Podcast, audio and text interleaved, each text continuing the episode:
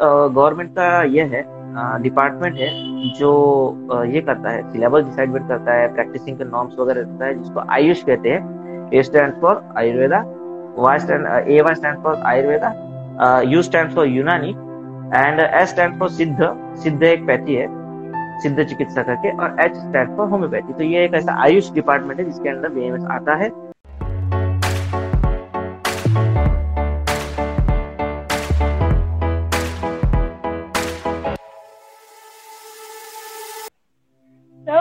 First question to you is, uh, can you uh, brief about your journey till now? Yeah, sure.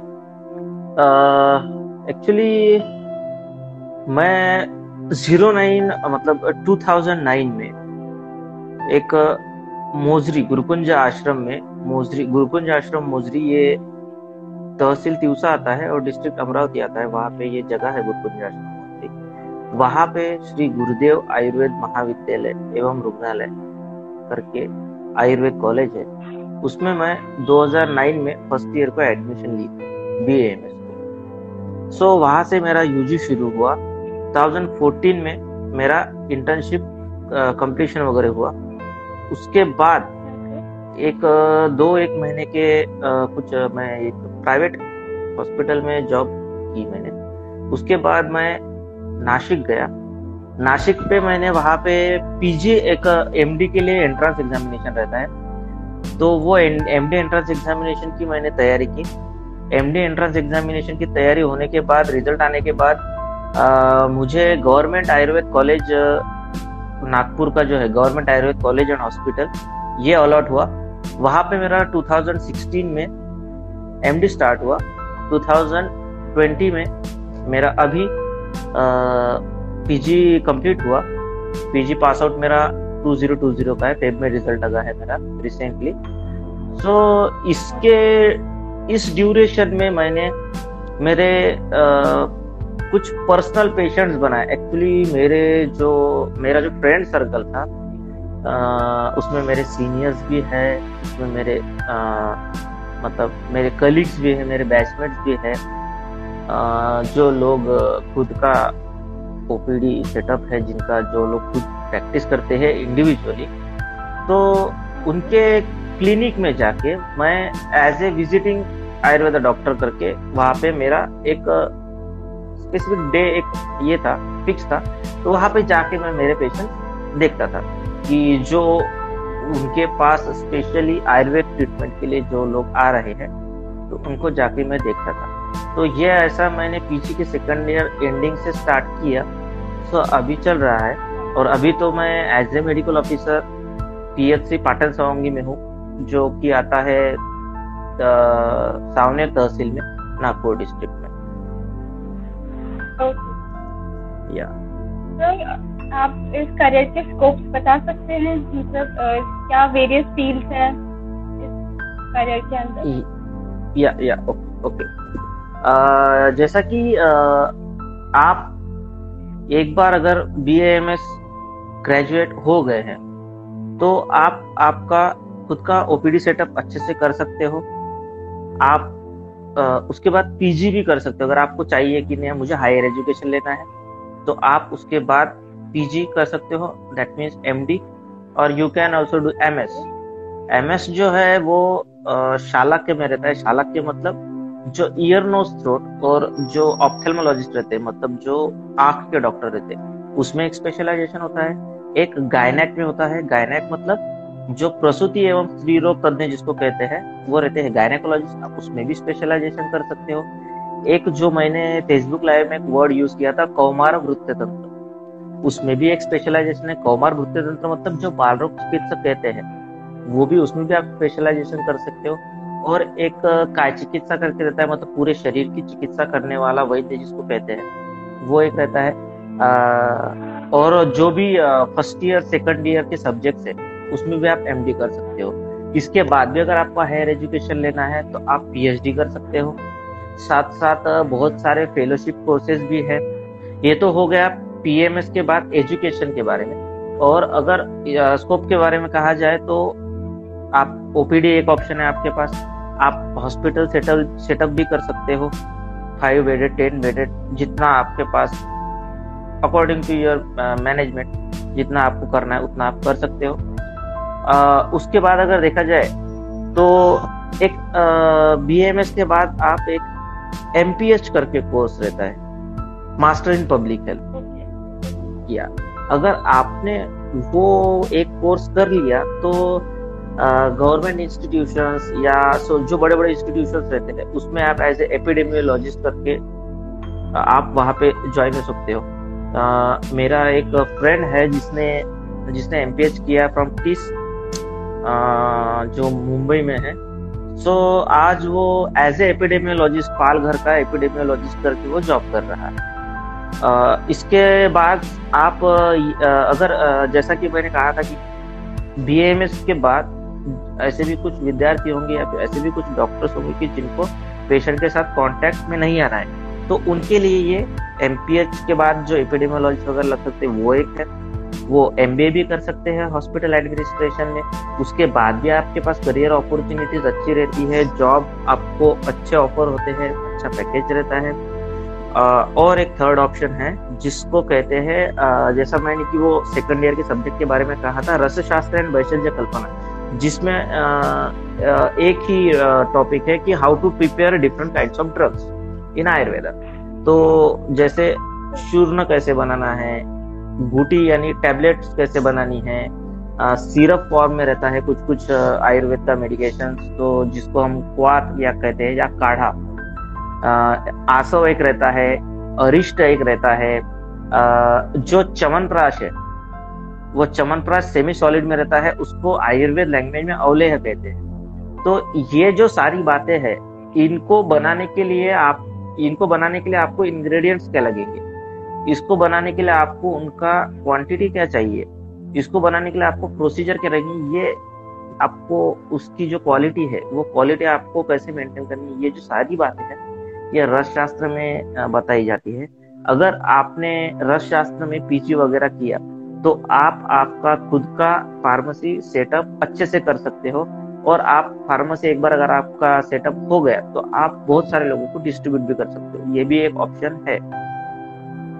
और अगर आपने किसी subject में MD करके MS करके स्पेशलाइजेशन किया है तो आप, आपके ओपीडी में उसी स्पेशल चीज़ का प्रैक्टिस भी रेगुलर कर सकते हो। Yeah. which are the entrance exams for admission in BA, BAMS? Yeah, actually, uh, uh, before I think three to four years, uh, हर एक स्टेट अपना खुद का एग्जामिनेशन कंडक्ट करता था जैसे मेरा 2009 के एडमिशन में तो मैंने इस कोर्स के एडमिशन के लिए जो एग्ज़ाम दी थी वो थी एम एच टी सीईडी मतलब उसमें दो पेपर्स होते हैं एक पीसीबी और एक पीसीएम ग्रुप एक इंजीनियरिंग के लिए होता है और एक मेडिकल फ़ील्ड के लिए होता है। लेकिन अभी I think two and half year और थ्री ईयर से ऑल ओवर इंडिया लेवल पे ओनली वन एग्ज़ाम कंडक्ट होता है नीट तो yeah. यही एक एग्ज़ाम है जिसके थ्रू आप अच्छी स्कोरिंग करके एक अच्छे कॉलेज में एडमिशन ले सकते हो बी एड टॉप कॉलेजेस कौन कौन से हैं? बी या सो अबाउट द कॉलेजेस जैसा कि मैंने कहा था कि एक ऑल ओवर इंडिया का मतलब अच्छा सा कॉलेज मैं नॉर्थ से स्टार्ट करता हूँ। एक न्यू दिल्ली में है All India Institute of Ayurveda newly open है और आयुर्वेद का अच्छा कॉलेज है। उसके बाद B H U that is the Banaras Hindu university मतलब काशी हिंदू विश्वविद्यालय उसमें आईएमएस के अंडर आईएमएस मतलब इंस्टीट्यूट ऑफ़ मेडिकल साइंसेज उसके अंडर बीएमएस कोर्स है। उसके बाद अगर आप जामनगर में आते हो, जामनगर गुजरात में तो गुजरात आयुर गुजरात आयुर्वेद यूनिवर्सिटी के अंदर, अंडर जामनगर में एक कॉलेज है, जो कि बहुत अच्छा है, वहाँ का आयुर्वेद भी बहुत अच्छा है, और वहाँ पे जो प्रोफेसर वगैरह की टीम है, वो बहुत ही ज़्यादा एक्सपीरियंस और बहुत ही ज़्यादा फोकस टू आयुर्वेदा है उसके बाद अगर आप जयपुर में आते हो, राजस्थान में तो राजस्थान में है NIA National Institute of Ayurveda last में मैं महाराष्ट्र का बताऊँगा। अगर आप साउथ में आते हो तो साउथ में कोटक्कल में एक कॉलेज है। अगर आपने कोटक्कल आयुर्वेद कॉलेज कहा तो सबको पता है, कोटक्कल आयुर्वेद कॉलेज का नाम है VPSV Vaidya Ratnam P S Warrier Ayurved college उसके बाद आता है त्रिवेंद्रम त्रिवेंद्रम। त्रिवेंद्रम में एक गवर्नमेंट आयुर्वेद कॉलेज है। साउथ में ये दो बहुत अच्छे कॉलेज है और उसके बाद आता है कोची। कोची में त्रिपुण तरह आयुर्वेद कॉलेज है। लेकिन सबसे बेस्ट साउथ के कोटक्कल एंड त्रिवेंद्रम। और रही बात महाराष्ट्र की तो महाराष्ट्र में आयुर्वेद कॉलेजेस जो है, उसमें गवर्नमेंट प्योरली गवर्नमेंट इंस्टीट्यूशन भी है, गवर्नमेंट एडेड इंस्टीट्यूशन भी है और प्राइवेट कॉलेजेस भी है। तो अगर गवर्नमेंट की बात की जाए तो ऑल ओवर महाराष्ट्र में पाँच है। एक यहाँ नागपुर में, दूसरा नांदेड़ में, तीसरा उस्मानाबाद में और चौथा जलगांव में, पांचवा मुंबई में। तो मुंबई के कॉलेज का नाम है आर एफ़ उद्धार आयुर्वेद मेडिकल कॉलेज और बाकी जितने चार है, उन सभी कॉलेज का नाम है government Ayurved college and hospital so ये महाराष्ट्र के कॉलेजेस हो गए। एक अहमदनगर। एक अहमदनगर में एक कॉलेज है जिसका नाम है जीएस गुणे आयुर्वेद कॉलेज ये कॉलेज का ये कॉलेज तकरीबन सौ साल पुराना है। 19 1914 में इसका इस्टेब्लिशमेंट है। और हाँ। महाराष्ट्र में आज भी ऐसे कॉलेजेस है जो 60 अबव इयर्स पुराने कॉलेजेस है। और अगर आपको कॉलेज में कॉलेज का कॉलेज आपको अगर चूज़ करना है, कॉलेज का आपको अगर चयन करना है तो आप मेट्रो सिटीज़ प्रीफर कीजिएगा और गवर्नमेंट इंस्टीट्यूशन प्रीफर कीजिएगा। अगर आपने गवर्नमेंट इंस्टीट्यूशन प्रीफर किया तो आपको फ्लो जो रहता है, पेशेंट्स का जो फ्लो रहता है, वो पेशेंट्स का फ्लो बहुत ज़्यादा मिलता है गवर्नमेंट। उसके, उसका क्या इम्पैक्ट होता है कि आपको जितना ज़्यादा फ्लो रहेगा पेशेंट्स का, उतना आपको प्रैक्टिस करना ज़्यादा होगा। उतना आपका पेशेंट्स का साथ कांटेक्ट ज़्यादा रहेगा और जितनी प्रैक्टिस ज़्यादा होगी, उतना आपको नॉलेज गेनिंग में आपको उतना फ़ायदा होगा।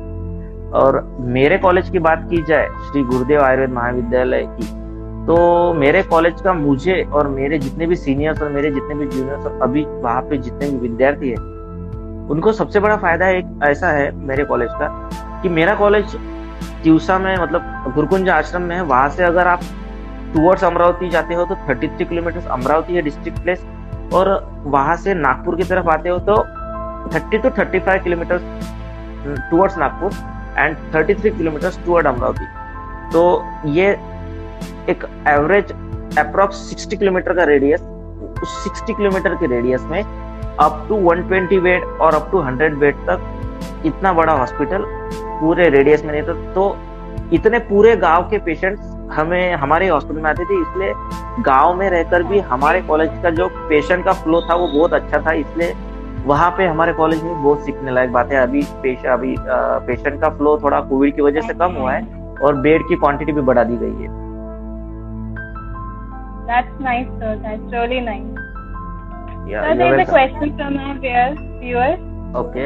Please give some information about role of Ayurveda Okay, okay.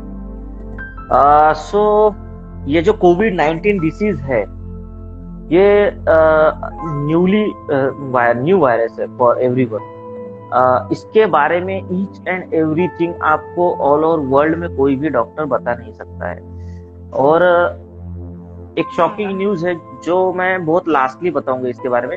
और अगर आपको कोविड 19 और आयुर्वेद का रिलेशन जानना है तो जैसा कि कहते हैं कि जो इम्यूनिटी है जिसका इम्यूनिटी स्ट्रांग है, वो कोविड प्रिवेंशन में वो हेल्प करता है।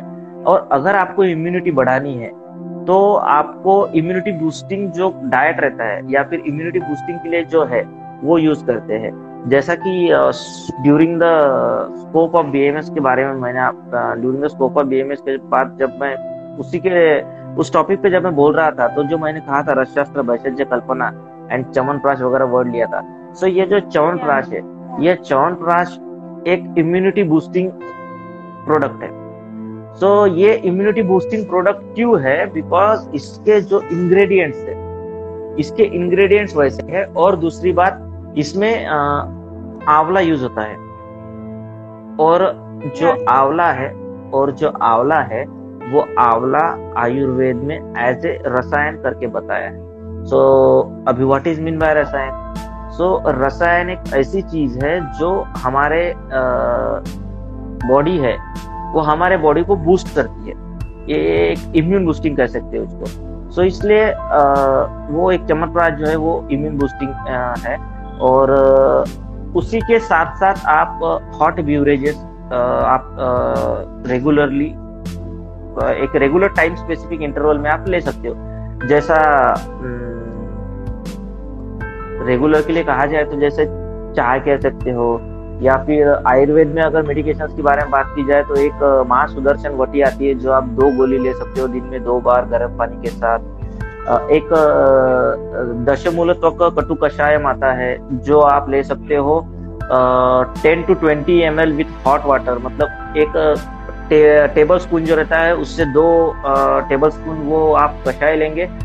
एक हाफ़ जो चाय पीने का कप होता है, उस पर हाफ़ हाफ़ कप पानी लेना है, जो कुनकुना रहेगा, जो बॉडी सहन कर सकती है, उसको कुनकुना कहते हैं। आयुर्वेद की लैंग्वेज में अगर उसको कहा जाए तो उसको पोषण जल कहते तो आप उसमें दशमूल कटु कषाय दो tablespoon with half cup of boiled water वो आप ले सकते हो। ये प्रिवेंटिव मेजर्स है। साथ ही साथ आपको, जैसे मोबाइल में आप लोग अपने फ्रेंड्स वगैरह को एसएमएस करते रहते हो वही एसएमएस आपको आपके अभी ड्यूरिंग कोविड आपको फॉलो करना है और आपको उसको आचरण में लाना है। So what is mean by SMS SMS means frequently sanitiser आपको यूज़ करना है। मास्क या मास्क जो है ये अभी हमारे जीवन का अविभाज्य घटक बोल सकते हैं for two to three years because it's a pandemic और पैंडेमिक बहुत लॉन्गर ड्यूरेशन देता है। सो मास्क आपको यूज़ करना है और सोशल डिस्टेंस तो this is S M S तो ये आपको फॉलो करना ही है और मतलब करना ही है। आप कहेंगे सर आपने तो मास्क पहना नहीं है। मेरे पास मास्क है। मेरे पास मास्क है लेकिन मैंने पहना नहीं है बिकॉज़ यहाँ पे सिर्फ़ मैं अकेला हूँ इसीलिए। या या या तो आपको क्या लगता है कोविड नाइन्टीन का आयुर्वेदा पे कैसा इम्पैक्ट होगा? ये पॉजिटिवली इंक्रीज होगा आयुर्वेदा कोविड नाइन्टीन की वजह से या फिर कैसा इम्पैक्ट होगा आयुर्वेदा पे कोविड नाइन्टीन का? मतलब लोग ज़्यादा प्रेफर करेंगे। आयुर्वेदा को अब लोग ज़्यादा जानने लगे हैं। होम्योपैथी से ज़्यादा आयुर्वेदा की तरफ़ लोग मतलब प्रेफर करने लगे हैं। तो हम्म, आपको हम्म। क्या लगता है कि अब ये एक इंक्रीज लेकर आएगा आयुर्वेदा के अंदर? देखिए कैसा है? आयुर्वेदा जो है वो बेसिकली जो एजुकेटेड पीपल्स है एजुकेटेड पीपल्स गाँव में भी होते हैं। ऐसा नहीं कि गाँव में सब अनएजुकेटेड गाँव में भी एजुकेटेड पीपल्स होते हैं।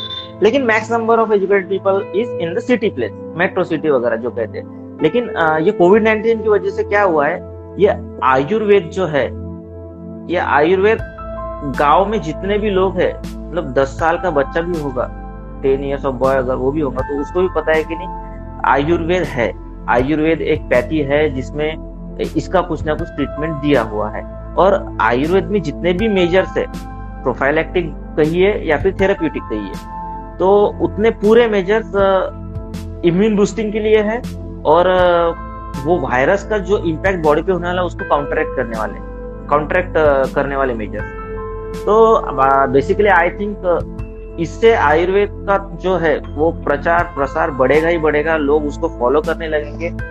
और एक रिसेंट न्यूज़ आई है कि जो बी एम एस है, आयुर्वेदा, ये जो है, ये एक, इसका सेपरेट गवर्नमेंट का ये है डिपार्टमेंट है, जो ये करता है सिलेबस डिसाइड करता है प्रैक्टिसिंग के नॉर्म्स वगैरह रहता है, जिसको आयुष कहते हैं A stand for Ayurveda Y stand A Y stand for Ayurveda U stand for Unani and S stand for Siddha Siddha एक पैथी है सिद्ध चिकित्सा करके, और एच स्टैंड फॉर होम्योपैथी तो ये एक ऐसा आयुष डिपार्टमेंट है, जिसके अंदर बीएमएस आता है, और अभी आयुष को वो कोविड जो पेशेंट्स है, उनको उन पे ट्रीटमेंट की अनुमति दी गई है। और एक चीज़ कहना चाहूँगा, बहुत सारे ट्रायल्स शुरू है। एक I don't know about the place लेकिन एक माइल्ड सिम्टोमेटिक पेशेंट्स पे five five thousand to six thousand patients पे आयुर्वेद ड्रग्स की ट्रायल हो चुकी है, जिसमें से I think seventy five eighty percent patients negative आ चुके हैं, और एक टू थाउज़ेंड पेशेंट्स पे की थी। उसमें भी sixty seventy five percent patients negative आए हैं। बाय द आयुर्वेदा ट्रीटमेंट और, एक बात बताना भूल गया मैं, वो जो आपने कहा था, कोविड के बारे में, कोविड और आयुर्वेद तो जैसा कि मैंने कहा था कि ये एक न्यूली न्यू वायरस है, इसके बारे में कोई भी ईच एंड एवरीथिंग नहीं बता सकता है। अभी ट्रायल्स रिसर्चेस ये बहुत अच्छे से और बड़े पैमाने पे चालू है। और सॉरी इटली हेल्थ गवर्नमेंट ने एक रिसेंट न्यूज़ मतलब रिसेंट न्यूज़ एक आई है, इटली हेल्थ गवर्नमेंट की तरफ़ से। डब्ल्यूएचओ ने कहा था कि जो भी कोविड नाइन्टीन डेड बॉडीज रहेंगे, आप उस पर कोई रिसर्च ना करें, उसका पीएम नहीं होगा, उसमें ऑटोप्सीज वगैरह नहीं होगी। लेकिन ये बात इटली हेल्थ गवर्नमेंट में, इटली हेल्थ गवर्नमेंट ने दी है कि उन्होंने कोविड नाइन्टीन बॉडीज जो रहते थे, उस पर ऑटोप्सीज की है, उस पर रिसर्च किया है। उस पर रिसर्च करके उन्होंने एक शॉकिंग रिवील किया है कि कोविड मतलब कोरोना जो है कोविड नाइन्टीन जो है सास सीओवी टू ये वायरस नहीं है ये बैक्टीरिया है ऐसा इटली हेल्थ गवर्नमेंट ने कहा है। ये मैं आपको बता रहा हूँ बिकॉज़ ये व्हाट्सएप पे आया हुआ मैसेज था और जिसने किया था फॉरवर्ड वो खुद मेरे डिपार्टमेंट के एचओडी थे। सो so, अगर एक रिस्पेक्टेड व्यक्ति ने अगर आपको या फिर आपके ग्रुप पे एसएमएस किया है तो ये फॉरवर्डेड एज रिसीव थी एसएमएस था लेकिन ये एक शॉकिंग बात थी सो इसलिए मैंने आपसे शेयर कर था थैंक यू मेरा जो प्रोनाउंसिएशन है और आवाज़ है वो क्लियर है ना आपके साथ? यस सर ओके सर हमें बीएमएस के लिए संस्कृत की नॉलेज होना ज़रूरी है? जैसा कि फेसबुक लाइव के सेशन में मैंने कहा था आ, हर चीज़ की एक लैंग्वेज होती है। आप अभी जैसे महाराष्ट्र की बात की जाए, महाराष्ट्र स्टार्ट करते थे। महाराष्ट्र की बात की जाए, महाराष्ट्र में मुंबई में स्पेसिफिकली आपको मराठी में बात कीजिए मराठी में बात कीजिए ये कहते हैं। अगर आप फ्रांस में चले जाओ और इंग्लिश में बात करो तो वो लोग गुस्से से देखेंगे ऐसे। अगर आप उनसे फ्रेंच में बात करो तो अच्छे से देखेंगे। और जो बाकी के लोग कहते हैं लव बर्ड्स वगैरह की प्यार की भी एक भाषा होती है। तो हर चीज़ की एक लैंग्वेज होती है स्पेसिफिकली सो so, अगर आपको आयुर्वेद में आयुर्वेद में आयुर्वेद का स्टडी करना है या फिर आयुर्वेद के बारे में और अच्छे से जानना है और अच्छी इंफॉर्मेटिव इंफॉर्मेशन चाहिए तो आपको संस्कृत का नॉलेज होना इसेंशियल है। मस्टली आपको मस्ट है मतलब आपको आना ही चाहिए संस्कृत। इसके पीछे का रीजन क्या है? ये जो साइंस है ये बहुत एंशियंट साइंस है और इसको मतलब जो मैंने कहा कहे थे आचार्य चरक आचार्य सुश्रुत आचार्य वाघभट इन्होंने इनके ऑब्जर्वेशन मतलब इनके ऑब्जर्वेशन करके इन्होंने अपना खुद का एक जर्नल लिखा जिसको ग्रंथ कहते हैं बहुत मोटे मोटे हैं इसको आयुर्वेद के लैंग्वेज में संहिता कहते हैं। सो so, ये जो उन्होंने लिखा है ये उन्होंने संस्कृत में लिखा है।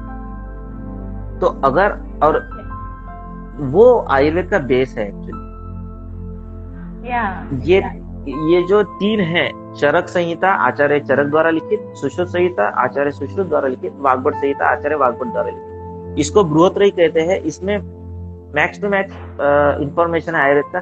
इसी के साथ साथ और बहुत सारे संहिता ग्रंथ है।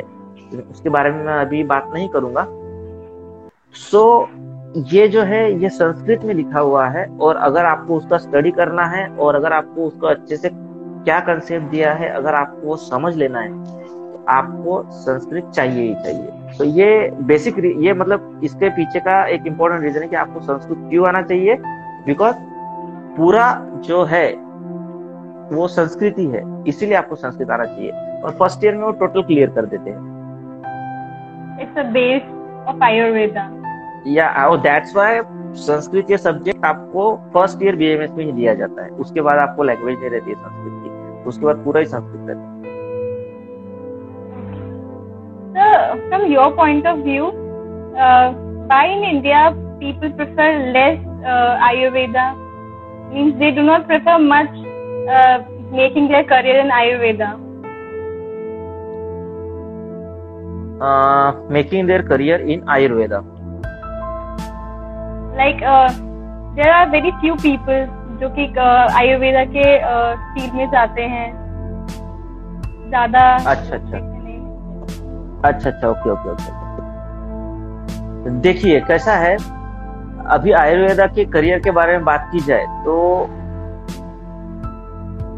ये ट्वेंटी फ़र्स्ट सेंचुरी है। ट्वेंटी फ़र्स्ट सेंचुरी में सभी बातें बहुत फास्ट फास्ट है। नेट में भी फाइव जी आ गया है। और सभी लोगों को क्विक चाहिए। जो भी चाहिए सभी लोगों को क्विक चाहिए। सही है? yeah. अगर अगर आपके पास कोई पेशेंट्स आता है कि मुझे ये हो रहा है मुझे वो हो रहा है तो ओपीडी में हम क्या करते हैं? एक तो इंजेक्टेबल लगा देंगे। इंजेक्टेबल का जो भी रहता है एक्शन टाइमिंग वो ओरल ड्रग से तो फास्ट ही रहेगा। लेकिन वही बॉडी एक्ट के लिए उसका जो इंजेक्टेबल है जो लगाया डॉक्टर ने लगाया उनको उससे उनका बॉडी एक्ट तो कम हो जाएगा लेकिन जब उस ड्रग का बॉडी में से असर कम हो जाएगा उनको बॉडी एक्ट दोबारा चालू हो। जाएगा अभी इसका मैं एक बेस्ट एग्जांपल देता हूँ आपने ऑस्टियो आर्थराइटिस का नाम सुना है? सुना है आपने ऑस्टियो आर्थराइटिस का नाम? हाँ हड्डियों के बारे में ना। यस यस यस अभी आप बराबर पॉइंट पे।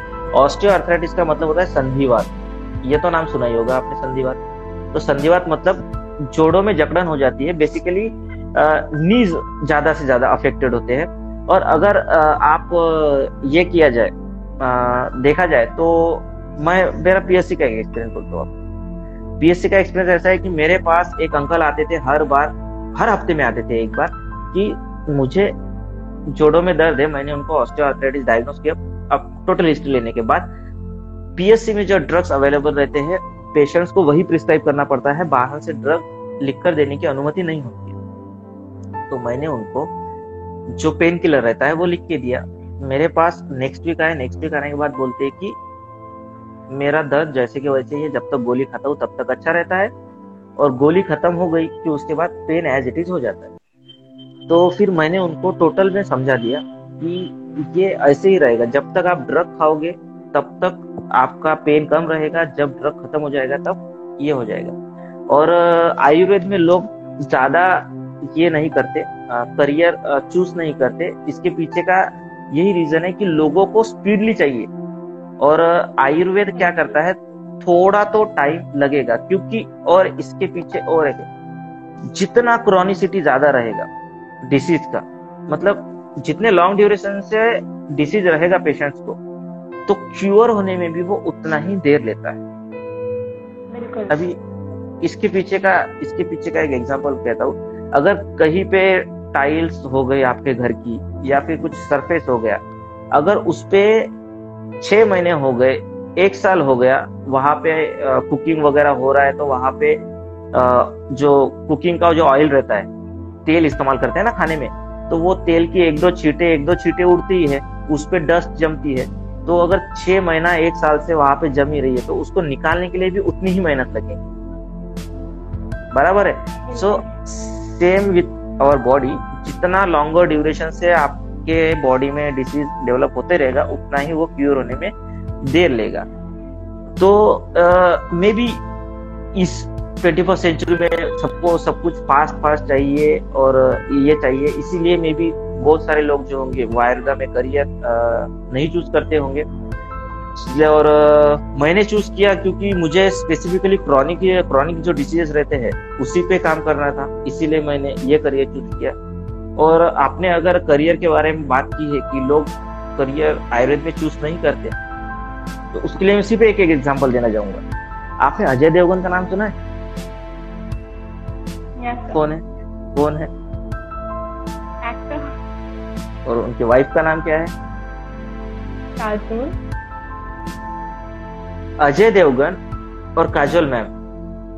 उनके पिताजी का देहांत हो चुका है और उनकी मम्मी जी। ये तीनों कहाँ पे ट्रीटमेंट करते हैं? ये तीनों के फैमिली डॉक्टर है एक आयुर्वेद फिजिशियन जो कि राजवैद्य है और राज राष्ट्रीय गुरु है जो मैंने फेसबुक लाइव में कहा था।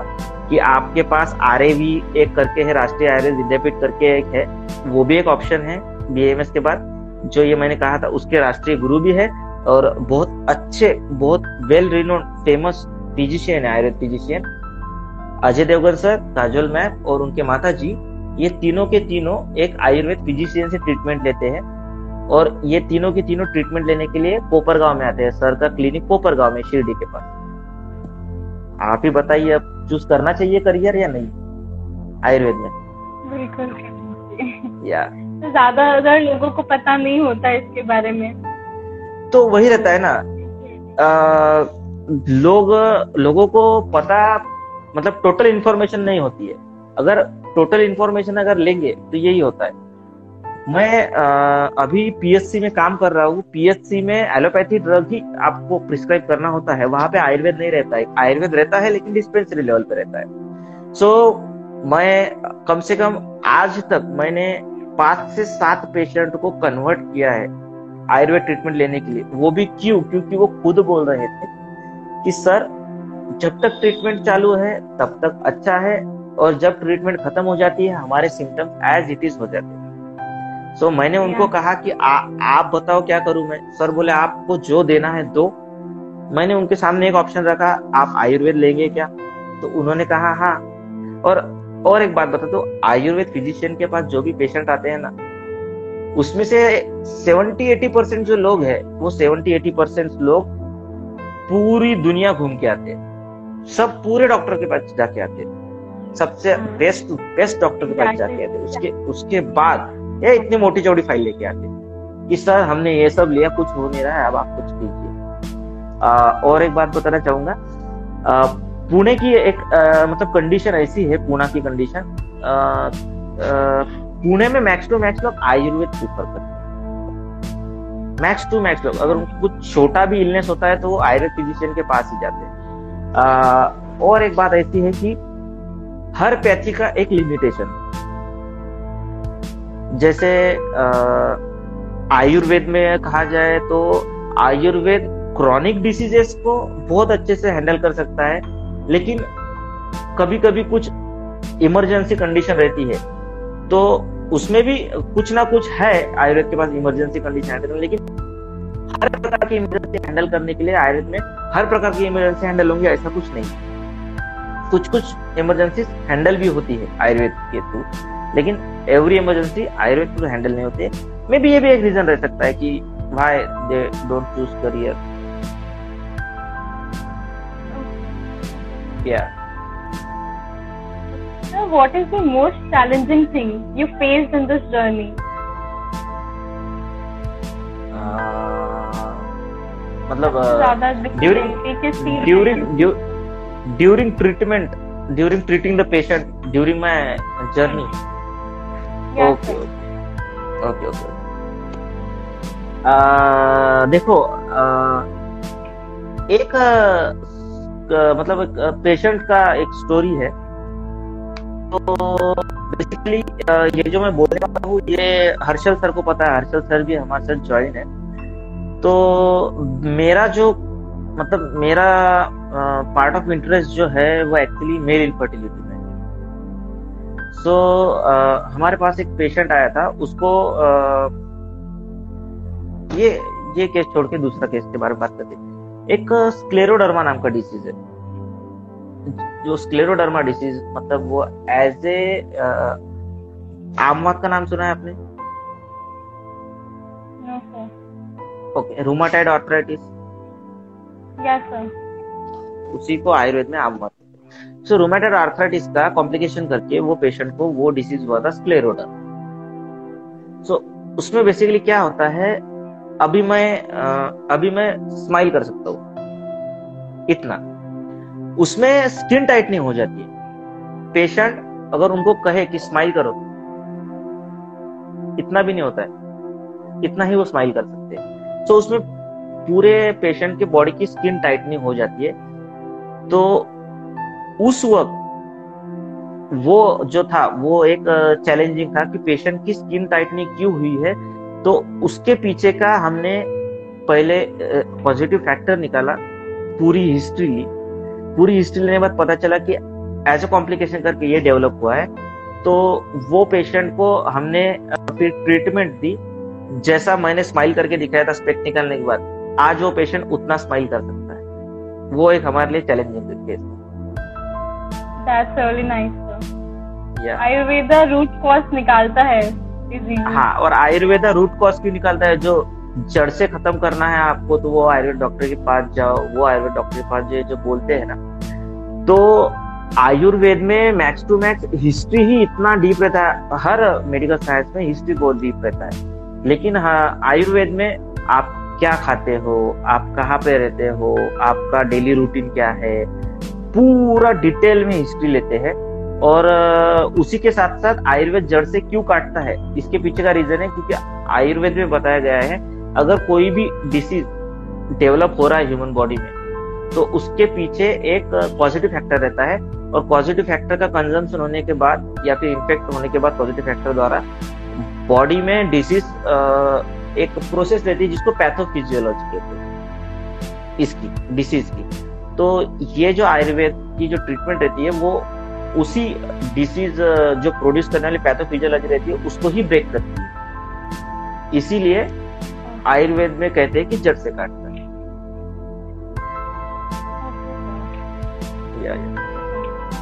So what is your success mantra? So आप हाँ हाँ हाँ। हाँ। देखिए जो आ, मेरा सक्सेस मंत्र तो एक ही है। हार्ड वर्क तो करना ही है आपको। क्यों? क्योंकि रीडिंग ही इतना सारा होता है। ड्यूरिंग यूजी आपको आयुर्वेद भी पढ़ना होता है और सिलेबस में आपको जो है वो तो पढ़ना ही है, साथ में आपको मॉडर्न साइंस भी पढ़ना है। मतलब दोनों चीज़ें पढ़नी है। उसके बाद आयुर्वेद फिजिशियंस जो रहते हैं, वो जनरली जो फार्मास्यूटिकल्स कंपनीज़ रहते हैं, वो और कुछ कुछ कंपनी में जो फिजिशियन को डिजायरेबल ड्रग है, वो नहीं मिलता है। तो वो आयुर्वेद फिजिशियन खुद बनाते हैं बिकॉज़ रस शास्त्र वैश्य कल्पना ये सब्जेक्ट उस फिजिशियन को सेकंड हो चुका होता है। इसीलिए वो खुद के ड्रग खुद बनाते हैं। और अगर आयुर्वेद के ड्रग्स आपको बनाने हैं तो छोटी क्वांटिटी में बना के तो कुछ मतलब है नहीं। वो उसको बड़े क्वांटिटी में बनाना पड़ेगा तो उस मेहनत का ये है। इतने बड़े बड़े ये होते हैं खरल होते हैं जिसमें आपको इतने बड़े बड़े बत्तों से ऐसा घोटना पड़ता है। तो ये हार्डवर्क एक आपको करना ही है। हार्डवर्क के साथ साथ ही आपको स्मार्ट वर्क करना ही है। वो भी डेडिकेटेडली करना है और कंटिन्यूसली करना है। मेरा मंत्र तीन का ही है सिर्फ़। Smart work hard work continuation और डेडिकेशन बस। अगर स्टूडेंट्स को आपसे कांटेक्ट करना हो तो वो कैसे करें? Uh, you can contact me by my email id or uh, from facebook or uh, you can contact me on my mobile number also मैं अभी मोबाइल नंबर दे सकता हूँ यहाँ पे email id you can give I'll, I'll... okay okay okay my email id is ankush d dikondwar at the rate gmail.com a n k u S S H double D I K O N D W A R at the rate gmail.com. I'll mention in the bio, sir. Yeah, thank you. Okay, sir. So that's it. Uh, any a, any other questions? Any other questions? Thank you so much, sir, for enlightening us with your valuable knowledge, sir. Thank it was you. really a very nice experience with you. Thank you. Thank and you. Thank you. Thank you, our viewers, also for joining us there. And uh, I thank all of you on behalf of Shashi Ring Foundation. And so uh, you can join us on Facebook, Instagram, Twitter, LinkedIn. And so basically, yeah, yeah, sure. Shashi Ring Foundation uh, is an NGO working for yes. free edu- providing free education uh, to underprivileged children in state of Maharashtra. And for our viewers, uh, let us know your views on today's session. You can give feedback uh, on Sir's page, Twitter, on our Instagram page. And the feedback link is also given in Shashiri Foundation's bio. And if you want to discuss any other topic, you can let us know that also. Yeah. Thank you so and much. I wanna say yeah, and I wanna say thanks to Shashi Dream Foundation and uh, Mr. Harshal Dhoke sir for giving me the opportunity on your platform uh, for the talk and the career counseling about uh, BAMS, about Ayurveda. I'm very glad, sir. Thank you. Thank you so much. Thank you, sir.